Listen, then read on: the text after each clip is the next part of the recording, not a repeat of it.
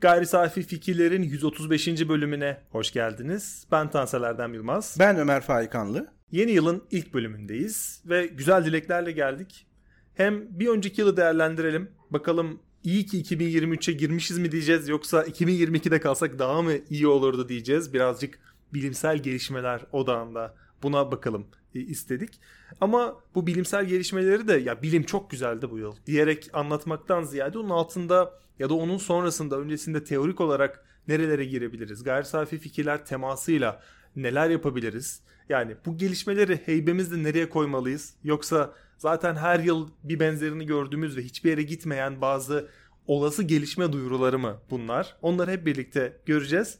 Çünkü bilimde çığır açan gelişmeler, bilim insanlarını şaşırtan gelişmeler gibi işin heyecanını arttırmak için ortaya çıkan haberler genelde o haberi yazan editörün şaşkınlığı ve onun e, birazcık onu önemsi, önemlileştirme çabası gibi geliyor bu konuyu.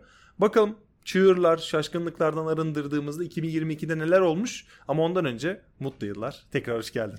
Evet önce tabii ki herkese mutlu yıllar dileyelim ee, ama şunu da hemen bir söyleyelim hazır yeri gelmişken normal periyodumuzda bir gecikme yaşandı ve aslında formatlarımız arası ufak bir karmaşa yaşadık. Çünkü bizi YouTube'dan takip edenler çoktan o videoyu gördüler. Görkem'in, Görkem Kızıldağ'ın bize konuk olduğu bölümü. Aslında onun bir kısmı bizim podcast bölümümüz olacaktı. Ama bazı teknik sorunlardan dolayı o böyle bir bonus tam bir video kaydı olarak kaldı. Oradan sesi soyutlayıp podcast'e dönüştüremedik. O yüzden böyle bir hafta kadar bir gecikmemiz oldu. Yani bir bölümü es geçmiş gibi olduk. Ama e, bu bize de bir ders verdi. Artık YouTube içeriğimizle podcast içeriğimiz tamamen ayrıldı. Onun duyurusunu buradan yapmış olalım. Bir de burada biz bize konuşuyoruz. Yani biz podcast alemiyle dertleşelim. Biraz önce bir video kaydı alırken yine teknik bir sorun yaşadık. Teknik e, tanrılar bizi sevmiyor bugünlerde. O videoda e, o amiyane tabirle, sosyal mecraların tabiriyle çöp oldu. o yüzden biraz yorgun bir şekilde en azından seslerimize bir e, ayar çekelim dedik ve ufak bir gecikmeyle bugün karşınızdayız. E, ve ben şunu söyleyeyim tabii ki damardan girelim konuya. Herhangi bir içerikte bilim insanları şaşkın, bilim buna cevap veremiyor, bilim şoka uğradı gibi şeyler görürseniz lütfen itibar etmeyin. Bugün sizinle paylaşacağımız veya üzerine düşünüp konuşacağımız haberler bu tarz haberler değil. Bunlar gerçek bilimsel gelişmeler ve tabii aslında bir önceki yılın bu anlamda kısa bir muhasebesini yaparken şunu da hep aklımda tutalım. Acaba biz bilimsel gelişme, bilimsel keşif, bilimsel ilerleme derken ne bekliyoruz, ne umuyoruz, neyle karşılaşıyoruz bu gözle bakacağız zaten. O yüzden de zaten belirtmiştim biz bir haberleri derleyen bir bölümden ziyade onlara eleştirel gözle de bakalım istiyoruz. Çünkü bilim haberleriyle ilgili şöyle bir temel problem var. Bilim haberleri çoğu zaman çeviri haberler oluyor ve çevirinin geldiği kaynağı biz her zaman tabiri caizse sahih zannediyoruz. Yani e, belli başlı kaynaklar, belli başlı içerik üreticileri aslında birazcık yalan haber üretmeye açık içerik üreticileri ve biz onların haberlerini gördüğümüzde sanki o içerik bize bilimsel doğruyor ya da gerçek haberleri anlatıyormuş gibi hissediyoruz. O yüzden kaynakların biraz derinliğe inip bize neler anlattığına girmeye çalışacağız ve onu anlamaya çalışacağız. İlk gündemle başlayayım. Her şey bir patlamayla başladı diye hatta The Big Bang teorinin e, meşhur giriş e, müziğinde geçer. Onunla başlayacaktım ama şaka yerini bulmayacak. Çünkü yılın ilk günlerinde belki sen de hatırlarsın bir asteroid e, istilası demeyelim de yaklaşımı vardı. E, hatta fırtınası. Fırtınası evet. Hatta Don't Look Up'ı izlemişsindir. Benim de çok sevdiğim bir film olmadı. Hani bilim insanlarını dinlemezseniz işte başınıza bunlar gelir mahvolursunuz demeye çalışan. Ama bunu çok da becerememiş gibi hissettiren bir filmdi. Özellikle yakalamaya çalıştığı tondan dolayı. Tam olarak o filmde bahsedilen gibi bir e, durum yaşandı. Dünyanın çok yakınından 5 büyük asteroid geçti ama bunlar dünyaya e, çarpmadı bildiğimiz kadarıyla. Aslında zaten bunun önlemleri alındı yani. Burada şaşıran, e, şoka uğrayan vesaire kimse olmamıştı. Ama tabii bunun haberleri girişi biraz şeyden dolayı oldu. 65 milyon yıl önce dünyadaki türleri e, bu tip bir asteroidin yerle bir ettiği vesaire varsayımı sanıyorum ki tabi tırnak içerisinde bilim habercilerini çok heyecanlandırdı. O yüzden bizim gündemimize biraz girmiş gibi oldu bilimsel gelişmeler bazında. Bir diğeri yapay zeka. Yapay zeka ile ilgili çok tartışma oldu. Aslında yapay zekanın bizim daha önceki bölümlerimizde ChatGPT özelinde nasıl yer aldığını konuşmuştuk ve yapay zeka ürünlerinin hayatımızda yaratacağı olası değişiklikleri konu almıştık. Ve çoğu zaman hayatımızı kolaylaştıracak mı, karmaşıklaştıracak mı, hiçbir etkisi olmayacak mı vesaire derken geçenlerde bu gelişmeden önce senin bir paylaşımını görmüştüm ben. ChatGPT'nin yanlış bilgi verdiğine dair. Ve sonrasında bazı paylaşımları da görünce yapay zekanın ve yapay zekanın ürettiği o bilgi dediğimiz şeylerin yanlış bilgi verebileceğine dair bir e, aydınlanma yaşamıştı çoğu insan. Çünkü yapay zekayı da biz yaratıyoruz, biz üretiyoruz. O yüzden robottur, yalan söylemez falan gibi e, bir e, nasıl diyeyim sempati beslemeye gerek yok. Ama yapay zeka ya dair haberimiz şu. Yapay zeka bir antibiyotik alanında keşfe yardımcı oldu. Bilimsel gelişme ve teknolojik gelişmenin kesiştiği ilk nokta buydu. E, antimikrobiyal direnç. Bunu duymuş muydun daha önce sen? Evet. Bizim daha çok antibiyotik direnci olarak bildiğimiz şey. E, bu gelişme aslında bu temel problemi biraz çevreliyor.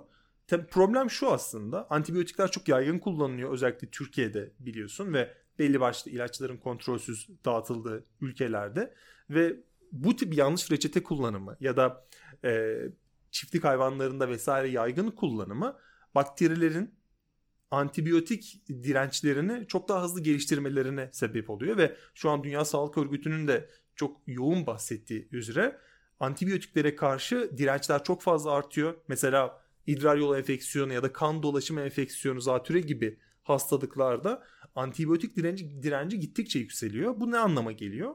Üretilen ilaçlar aslında hiçbir işe yaramıyor. Çünkü siz sürekli aynı dozu aldığınızda tıpkı uyanmak için kahve içenlerin artık bir yerde aynı dozda kahveyle o kafeinle uyanamaması gibi aynı dozda aldığımız antibiyotikler bize çözüm ya da deva getiremeyebiliyor. Şimdi bu yeni yapay zeka gelişmesi aslında şuna yol açtı. AlphaFold isimli bir algoritma yaratıldı ve bu yapay zeka ilaç keşif hattının ters tarafında duruyor. Yani ilaçları keşfederken nasıl bir değişiklik yapılabilir, nasıl bir güncelleme yapılabilir diyerek proteinlerin karmaşık 3 boyutlu yapılarını tahmin ediyor ve bu şekilde proteinlerin fonksiyonlarını değiştiriyor ya da ilaçların hedeflerine ulaşması için neler yapılacağına dair bu direnci kırmak için yeni bir yol haritası çiziyor. Bu şekilde de artık yapay zekanın e, hayatımızdaki en hayati uygulamalarından biri olarak aslında bu kayda geçti. Bu şekilde de antibiyotik ve antimikrobiyal dirence dair aslında devrimsel bir e, hareket, daha atılım yapılabilir gibi görünüyor. Şimdi ilk iki haber üzerinden şöyle diyeyim. Aslında ben asteroidler ve yapay zeka üzerine biraz konuşacağım. Ee, şimdi tabii asteroid aslında bazen bir kavram karmaşası olabiliyor. Aslında asteroid küçük gezegen anlamına geliyor. Yani e, milimetre ile bir metre arasında olan e, çok küçük olanlardan farklı olarak bundan daha büyük ama bir gezegen olamayacak kadar da küçük olan gök cisimleri. E, bunlar aslında güneş etrafında eden bizim güneş sistemimizin doğal elemanları ama bazen bunlar çeşitli sebeplerle birbirine çarpışması veya kütle çekiminin etkisiyle e, saparak böyle uzayda dolaşan ve tehlikeli bir şekilde bize yaklaşan, bize gelen nesnelere dönüşüyorlar. Biz asteroidlerden korkmuyoruz onu söyleyeyim. Biz onların meteor olmasından korkuyoruz. Çünkü bir varsayımın ötesinde 65 milyon yıl önce çok güçlü bir varsayım diyeyim en azından. E, bence hala ötesinde ama e, dünyaya çarpan hatta orta büyüklükler küçük bir meteorun e, o zamanki hakim biyolojik türü yok ettiğini de aşağı yukarı biliyoruz. Şimdi zaten bunu bilmesek bile herhangi bir boyut, e, daha doğrusu belirli bir boyut ve üzerindeki bir meteorun dünyaya çarpmasıyla olabilecekleri simüle edebiliyoruz ve bunu biliyoruz. Bu hani böyle boş bir korku değil. Aslında Don't Look Up ve benzerleri ama bir ara sanırım 2000'lerde miydi biraz daha gerisinde miydi bir furya olarak Hollywood'un Armageddon'ları, şunları, bunları, Deep Impact'leri aklıma geliyor. Bunu çok pompaladığı bir şeydi. Ama bir korkun ötesinde bu simüle edilebiliyor ve tabii ki dünyanın güvenliği ve geleceğimiz açısından bu izleniyor. Ve e, böyle bir sürpriz olmayacak. Yani birdenbire bir o ne oldu deyip sabah çarpmayacak. Onun geldiğini birileri bilecek. Esas problem zaten orada başlıyor. Şimdi önce bir simülasyon kuralım bizde.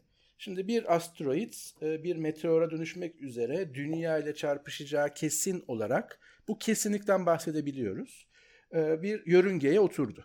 Şimdi bu yörüngede bize yaklaşıyor. Don't Look Up filminin aslında ana teması da buydu ve diğer filmlerin. E, ve bu fark edildi. Şimdi ne yapacağız? Soru bu. Çünkü kaçınılmaz bir yok oluşla karşı karşıyayız.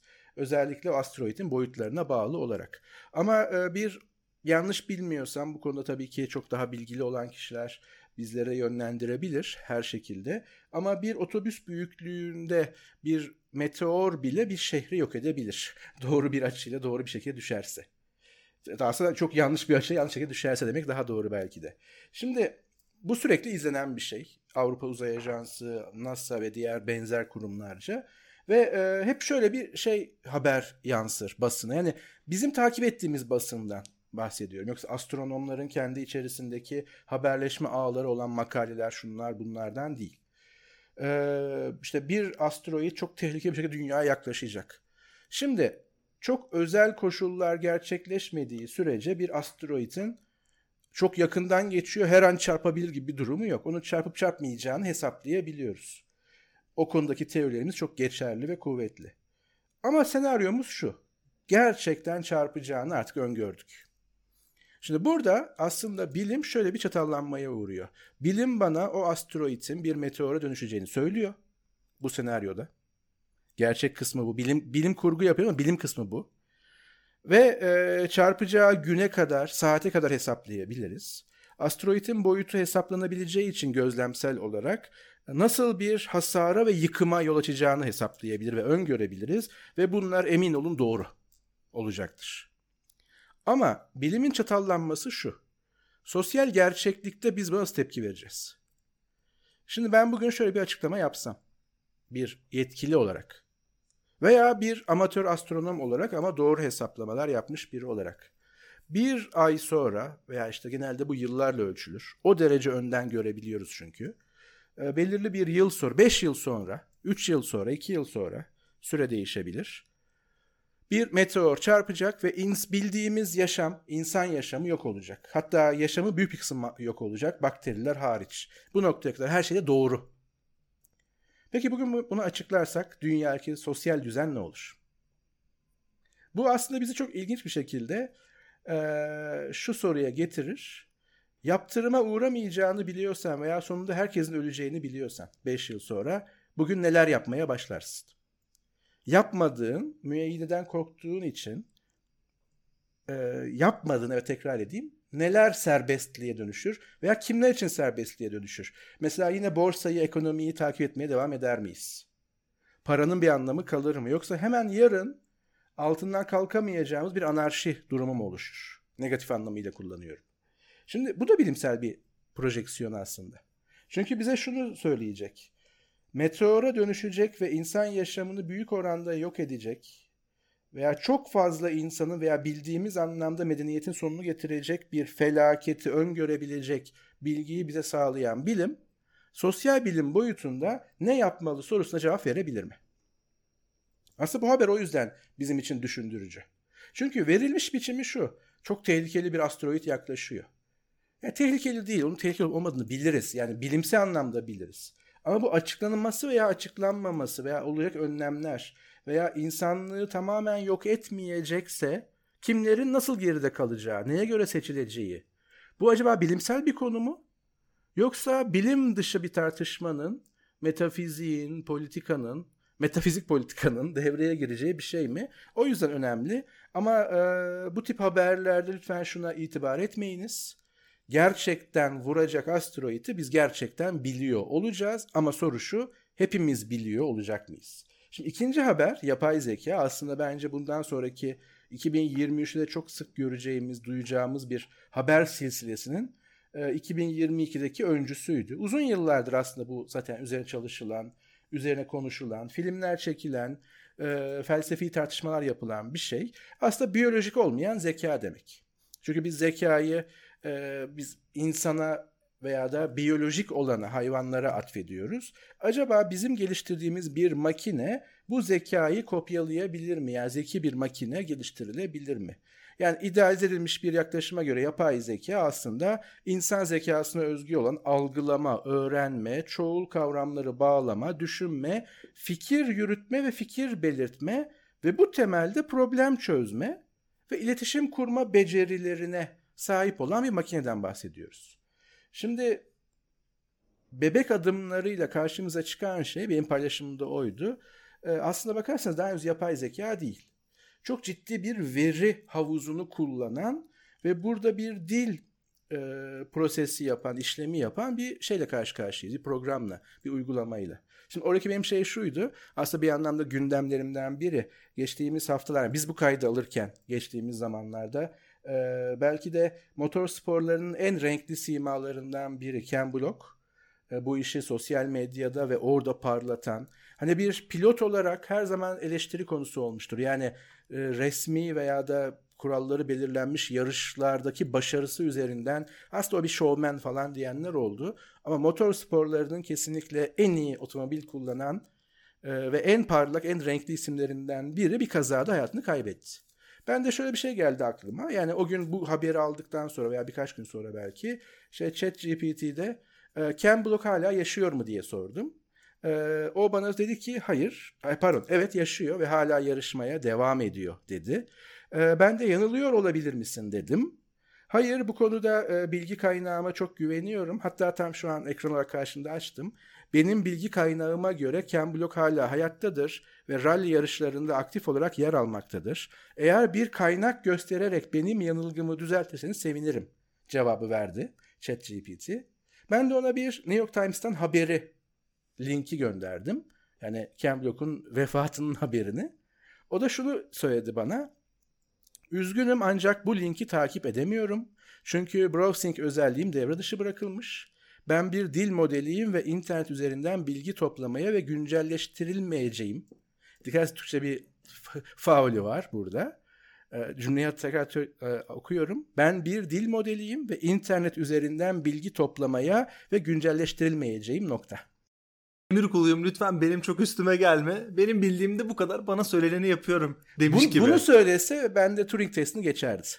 Ee, ama burada çok ciddi bir dil şeyi var. Hatta Cem Yılmaz'ın şey geldi aklıma. Önce Türkçe öğren gel falan deyip terk edebilirdim ortamı. Ama önemli değil bu kısım. Bu nedenle diyor ChatGPT bana sadece 2021 yılına kadar olan bilgilere sahip olduğum için size en doğru cevabı verebileceğim. Ken Block hakkında bilgi sahibi olduğumdan eminim ve hala hayattadır. Şimdi benim dikkatimi çeken yapay zekaya da bağlayacağım şey hatta o tweet, tweet tweette şunu yazmıştım. E, epistemolojik bir e, uyarlamaya veya ufak bir e, kalibrasyona ihtiyacı var ChatGPT'nin. Çünkü dikkat edin kullandığı kelimelere. Ben bunları önemsiyorum. Size en doğru cevabı verebileceğim Ken Block hakkında bilgi sahibi olduğumdan eminim. Şimdi bir önceki cümlede aslında koşullu bir şey söylüyordu bize. Yapay zekanın ilk örneklerinden biri. Henüz yapay zeka adını söyleyeyim. Ama e, 2021 yılına kadar verilere ulaşabiliyorum ve bana diyor ki devre dışı bırakıldı çünkü. 21 sonrası bakabileceğim yerler. Demek ki bu açılabilir diye varsayalım. Yani şu anda Google'ın e, arayabildiği her şeye ulaşabilen bir program düşünelim. Aslında ChatGPT'nin bir adım sonrası o. Her şeye ulaştığı zaman muhtemelen Ken Block hakkındaki son veriye de sahip olacak ve bana doğru malumatı verecekti. Yani Ken Block 2022 şu tarihte vefat etti, öldü. Ama burada bana söylediği şey Ken Block hakkında bilgi sahibi olduğumdan eminim ve hala hayattadır. Şimdi bu bize şunu getiriyor. Acaba böyle bir işletim sistemi veya böyle bir sistem yapay zekaya bir adım kala diyoruz ama ben çok adım var hala. Dijital zekaya bu anlamda. Bu kadar emin nasıl konuşabilecek? Veya ben onunla epistemoloji hakkında konuşabilecek miyim? Yani eminim derken neyi kastediyorsun dersen bana ne diyecek? Yani tabii ki o zaman niye yazmadın? Girişi yaz diyecekler ama burada hala yapay zeka biraz parlatılıyor. Ben çok önemli bir alan. Daha çok haber duyacağız. Bu konuda eminim. Ve e, felsefenin de kendi içerisinde benim şöyle bir kehanetim vardı veya öngörüm. 21. yüzyılda dünyada felsefe, o klasik felsefe tabii devam edecek. Felsefe tarihi her zaman önemli olacak. Filozofların teorileri hala bir yerlerde, belirli koridorlarda e, konu olacak ve önemli bir konu olacak tabii ki. Veya belirli yayın organlarında, belirli kongrelerde. Ama felsefenin bir adım sonrasında epistemoloji, politik felsefe ve bilinç felsefesi kesişiminde veya bu üç alt alanda çok e, sular ısınacak. En popüler alanlar felsefede bunlar olacak gibi bir kehanetim ve öngörüm var.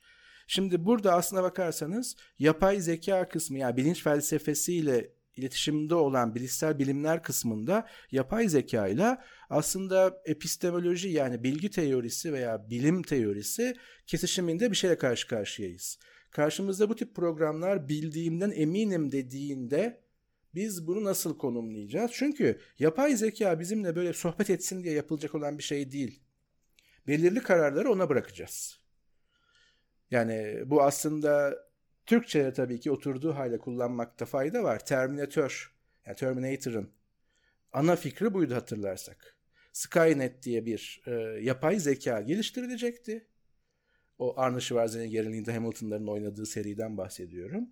Ve e, nükleer savunma sistemleri ani tepkiler ve doğru tepkiyi verebilsin diye buna devredilecekti. Ve onun ilk yaptığı şey insanlığı yok etme kararı olacaktı.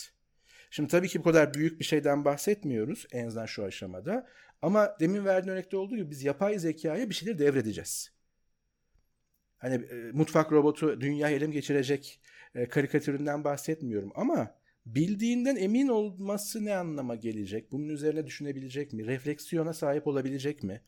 Yani düşündüğü üzerine düşünebilecek mi? Aslında yapay zeka, yapay bilinç burada ayrılacak. Çünkü yapay zeka aslında belki bir anlamda karşımızda.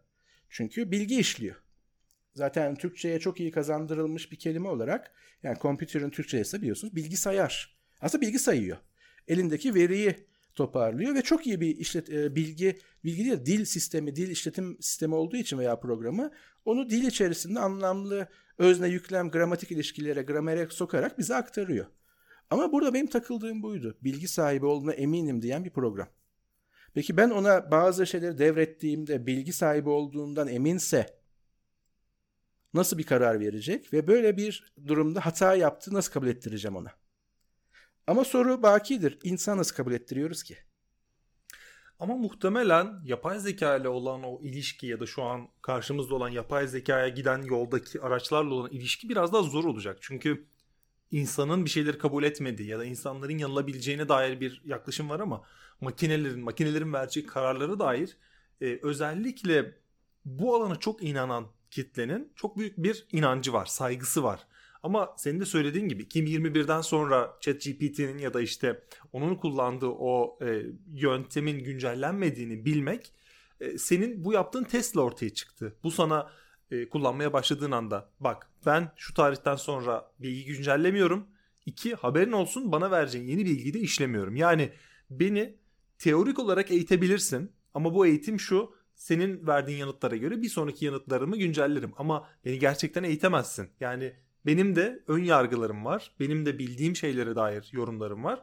Ama bu şunu bana hatırlattı. Sen dedin 2021'den sonra Ken Block'un e, öldüğünü, yaşamını yitirdiğini bilmiyor.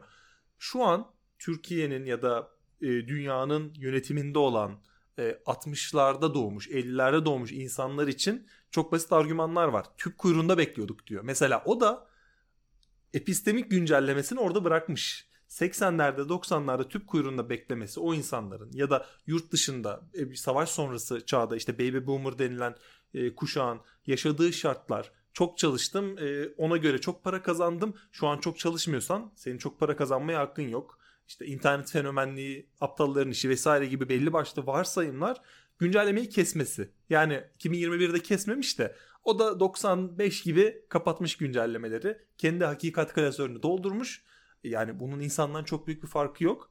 Ve bir ikincisi de şu. Biz bu gelişmeleri çok güzel takip ediyoruz işte ChatGPT. Aman Allah'ım ne güzel yapay zeka bana e, Orhan Pamuk gibi şiir yazdı, roman yazdı. Aman ne güzel ona ben hayranım.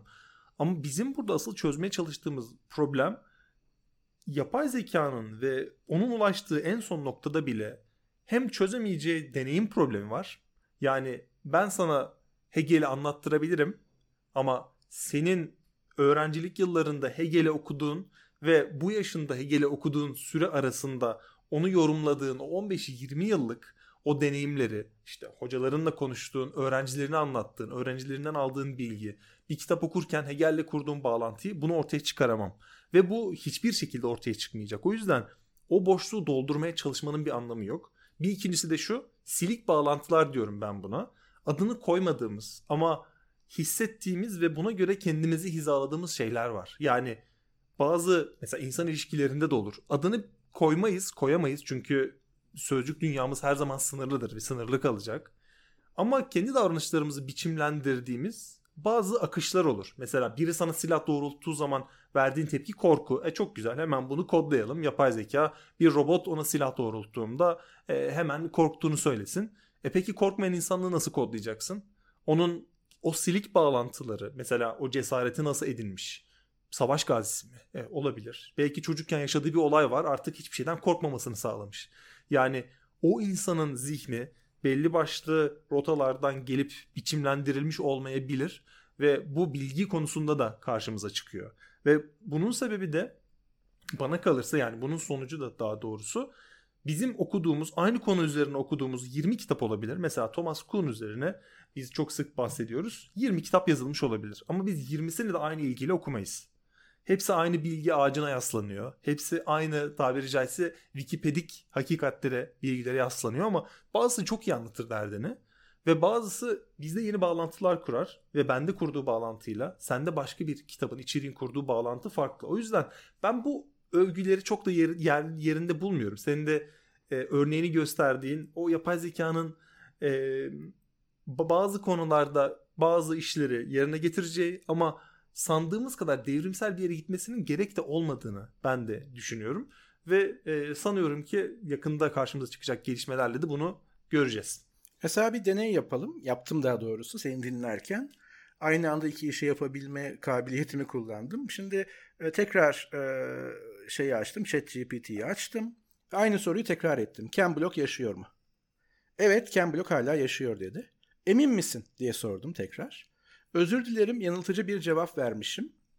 Ben bir yazılımım ve Ken Block hakkında son bilgileri 2021 yılına kadar olan bilgilere dayanarak cevap verebilirim. O tarihten sonraki durumunu bilemem. Bir revizyon var. Güzel. Bildin nereden biliyorsun diye sordum. Bir felsefeci olarak. Ben OpenAI tarafından eğitilen bir dil modeliyim ve dil işleme gibi görevleri gerçekleştirmek için büyük miktarda veriye dayanıyorum. Bu veriler arasında internette yayınlanmış makaleler, haberler, sosyal medya gönderileri, kitap, film ve benzeri gibi kaynaklar yer almaktadır. Bu kaynaklardan edindiğim bilgileri kullanarak sormakta olduğunuz sorulara cevap veriyorum. Güzel. Sorum şu. Bilgi nedir? Şimdi burada çuvalladı yine. Bakın. Bilgi bir konuda elde edilen anlamlı ve doğru bilgidir. Ezbere döndü yine. Bilgi bilgidir demiş oldu. Dikkat edin. Bilgi öğrenilen, algılanan, üretilen veya deneyimlenen bilgilerin birikimi olarak tanımlanabilir. Yine bilgi bilgidir dedi. Bilgi, insanların dünyayı anlamlandırmasına ve daha iyi kararlar vermesine yardımcı olur. Bilgi, deneyim, öğrenme ve araştırma sonucunda edinilir ve yazılı, sözlü veya görsel olarak ifade edilir. Asit tanım veremedi bana. Şimdi bu tabii ki geliştirilebilir ama bu bir tekrar mı olacak?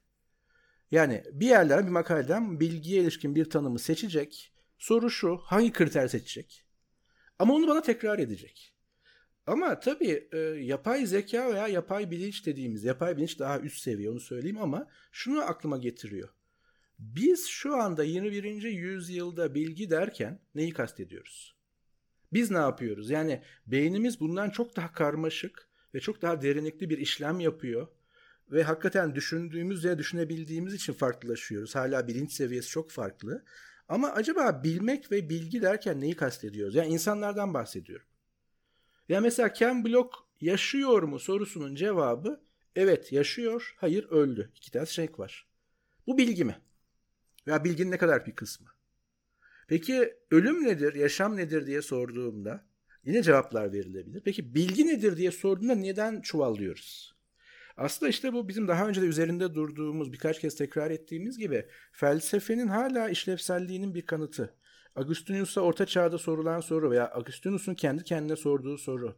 Zaman üzerine. Zaman birisi bana soruncaya kadar ne olduğunu bildiğim bir şey. Ama birisi bana zaman nedir diye sorduğu anda bocaladığım bir şey, tanımlayamadığım bir şey. Aslında bilginin kendisi de bu. O kadar çok şey biliyoruz ki Peki tamam o bildiklerini bir kenara bırak. Bilgi nedir? Çünkü bildiğini bildiğine göre bilgi nedir'i biliyor olman lazım. Bilgi nedir diye sorduğunda insan da çuvallıyor sanki. İnsanlık demiyorum. Bizlerden bahsediyorum.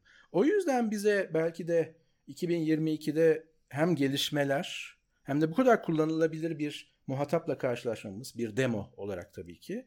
Ama yapay zeka ile bu kadar büyülenmemize sebep oluyor. Ve tabii ki basın haklı haksız yani amaçları bilemem. Bunu farklı kelimelerle aktardığı zaman bizim aklımıza o mutfak robotları dünyayı ele geçirecek veya bu iş bitti veya bitmedi durumları doğuyor ama daha alınacak çok yol var. Bakalım yani mutfak robotları bizi ele geçirecek mi bilmiyorum ama yapay zeka ile daha çok e, hukukumuz olacağı aşikar. Aslında 2022'de karşımıza çok fazla haber çıktı ama ben bunun olacağını tahmin ediyordum. Biz bir temaslara girdiğimizde e, aslında kendi durumlarımıza, kendi tartışmalarımıza gireceğiz. O yüzden son bir haber daha vereceğim ve 3 haberle en azından toparlayalım. 1990 yılında haberlerin hatta son zamanlarına kadar gördüğümüz Hubble Uzay Teleskobu uzaya gönderilmişti ve bizim uzaydan haber alma mecramız bir şekilde e, yola girmişti ve oradan gelen haberlerle, oradan gelen bilgilerle, görüntülerle çok fazla şey öğrenmiştik.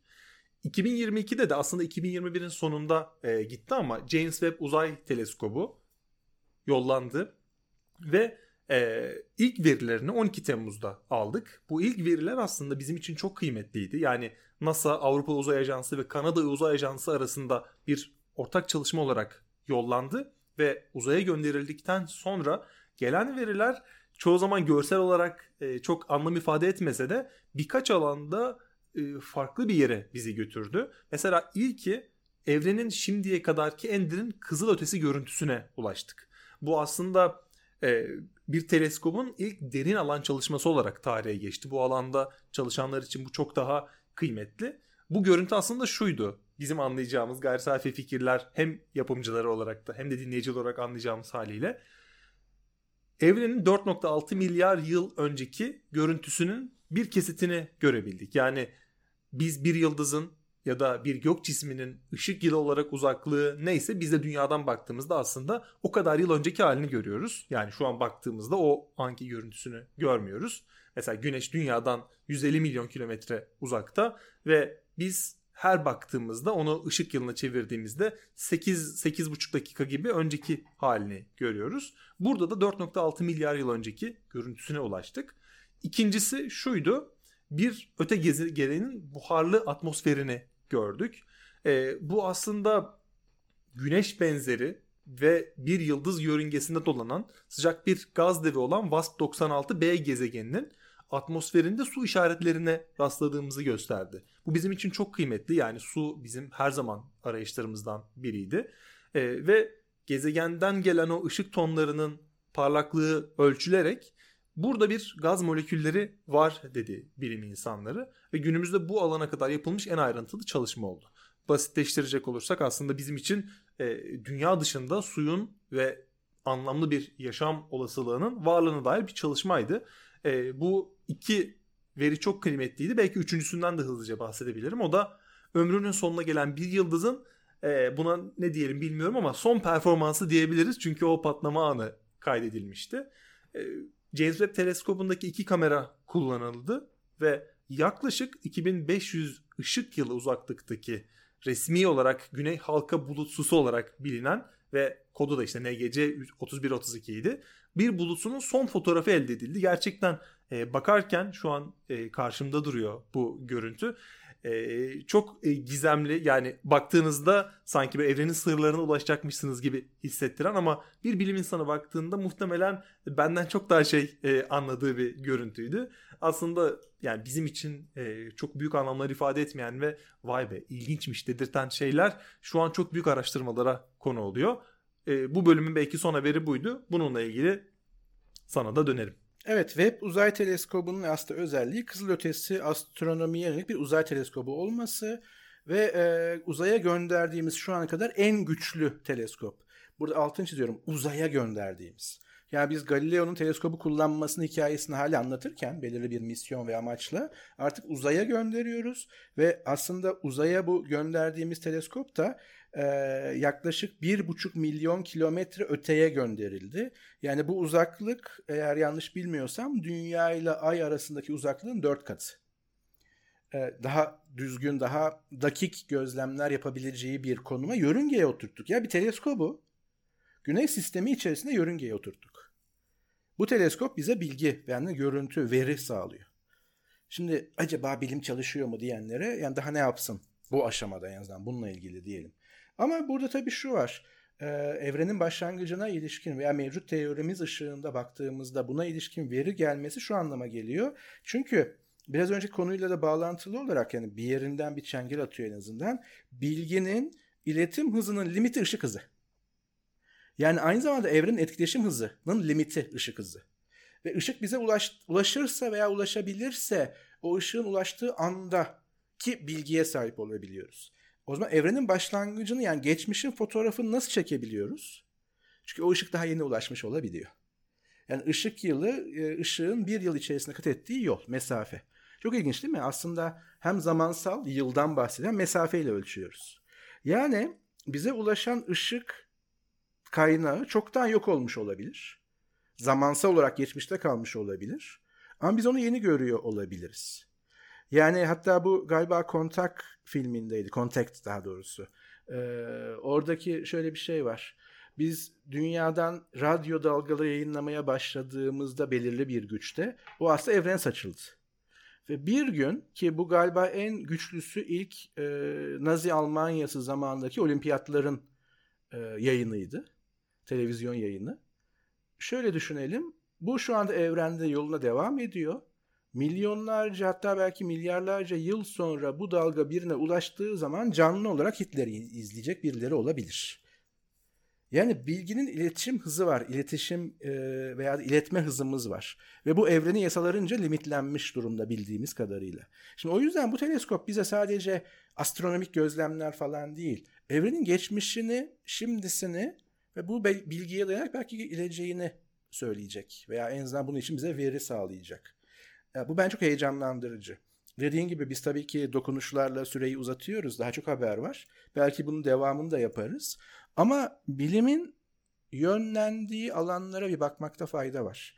Dikkat edersek biz tabii ki 3 haber kronolojik olarak sıralanmadı veya öneme göre sıralanmadı ama asteroidler, meteorlar yani yine uzay, gökyüzü, gezegenimizin dışıyla gezegenimizin ilişkisi, Hubble Uzay Teleskobu, evren, uzay bir kez daha parlıyor.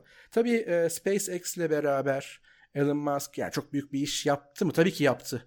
Hani hakkında yemeyelim ama aslında bunu e, maliyeti düşürdü ve müthiş bir mühendislikle tekrar kullanılabilir roketler üzerinden bu işin e, özel sektörü açtı. Ama uzaya bir kez daha dikkatimizi çekti. Öyle ya da böyle. Popüler bir ikon olarak. Yani uzay tekrar gümbür gümbür geliyor. Biz bunu yaşamadık. Yani biz evet Star Wars'ların, Star Trek'lerin kendi adıma konuşayım jenerasyonuyuz ama biz o 1960'ların uzay yolculuğu, uzay e, işte Ay'a ilk kim adam atacak, uzaya ilk kim çıkacak mevzularındaki o uzay fikriyle büyüyen jenerasyon hala değiliz. Biz uzayı unutmuştuk. Biz dünyaya çok dalmıştık. Dünyada olan biten her şeye. Hani o Sagan'ın şey var ya Carl Sagan'ın o e, soluk mavi nokta. Yani düşünebiliyor musunuz? Bütün sevgiler, bütün savaşlar, bütün nefretler, bütün cinayetler bu küçük mavi noktada oldu ve bir toz zerresi, lafı güzaf evren için.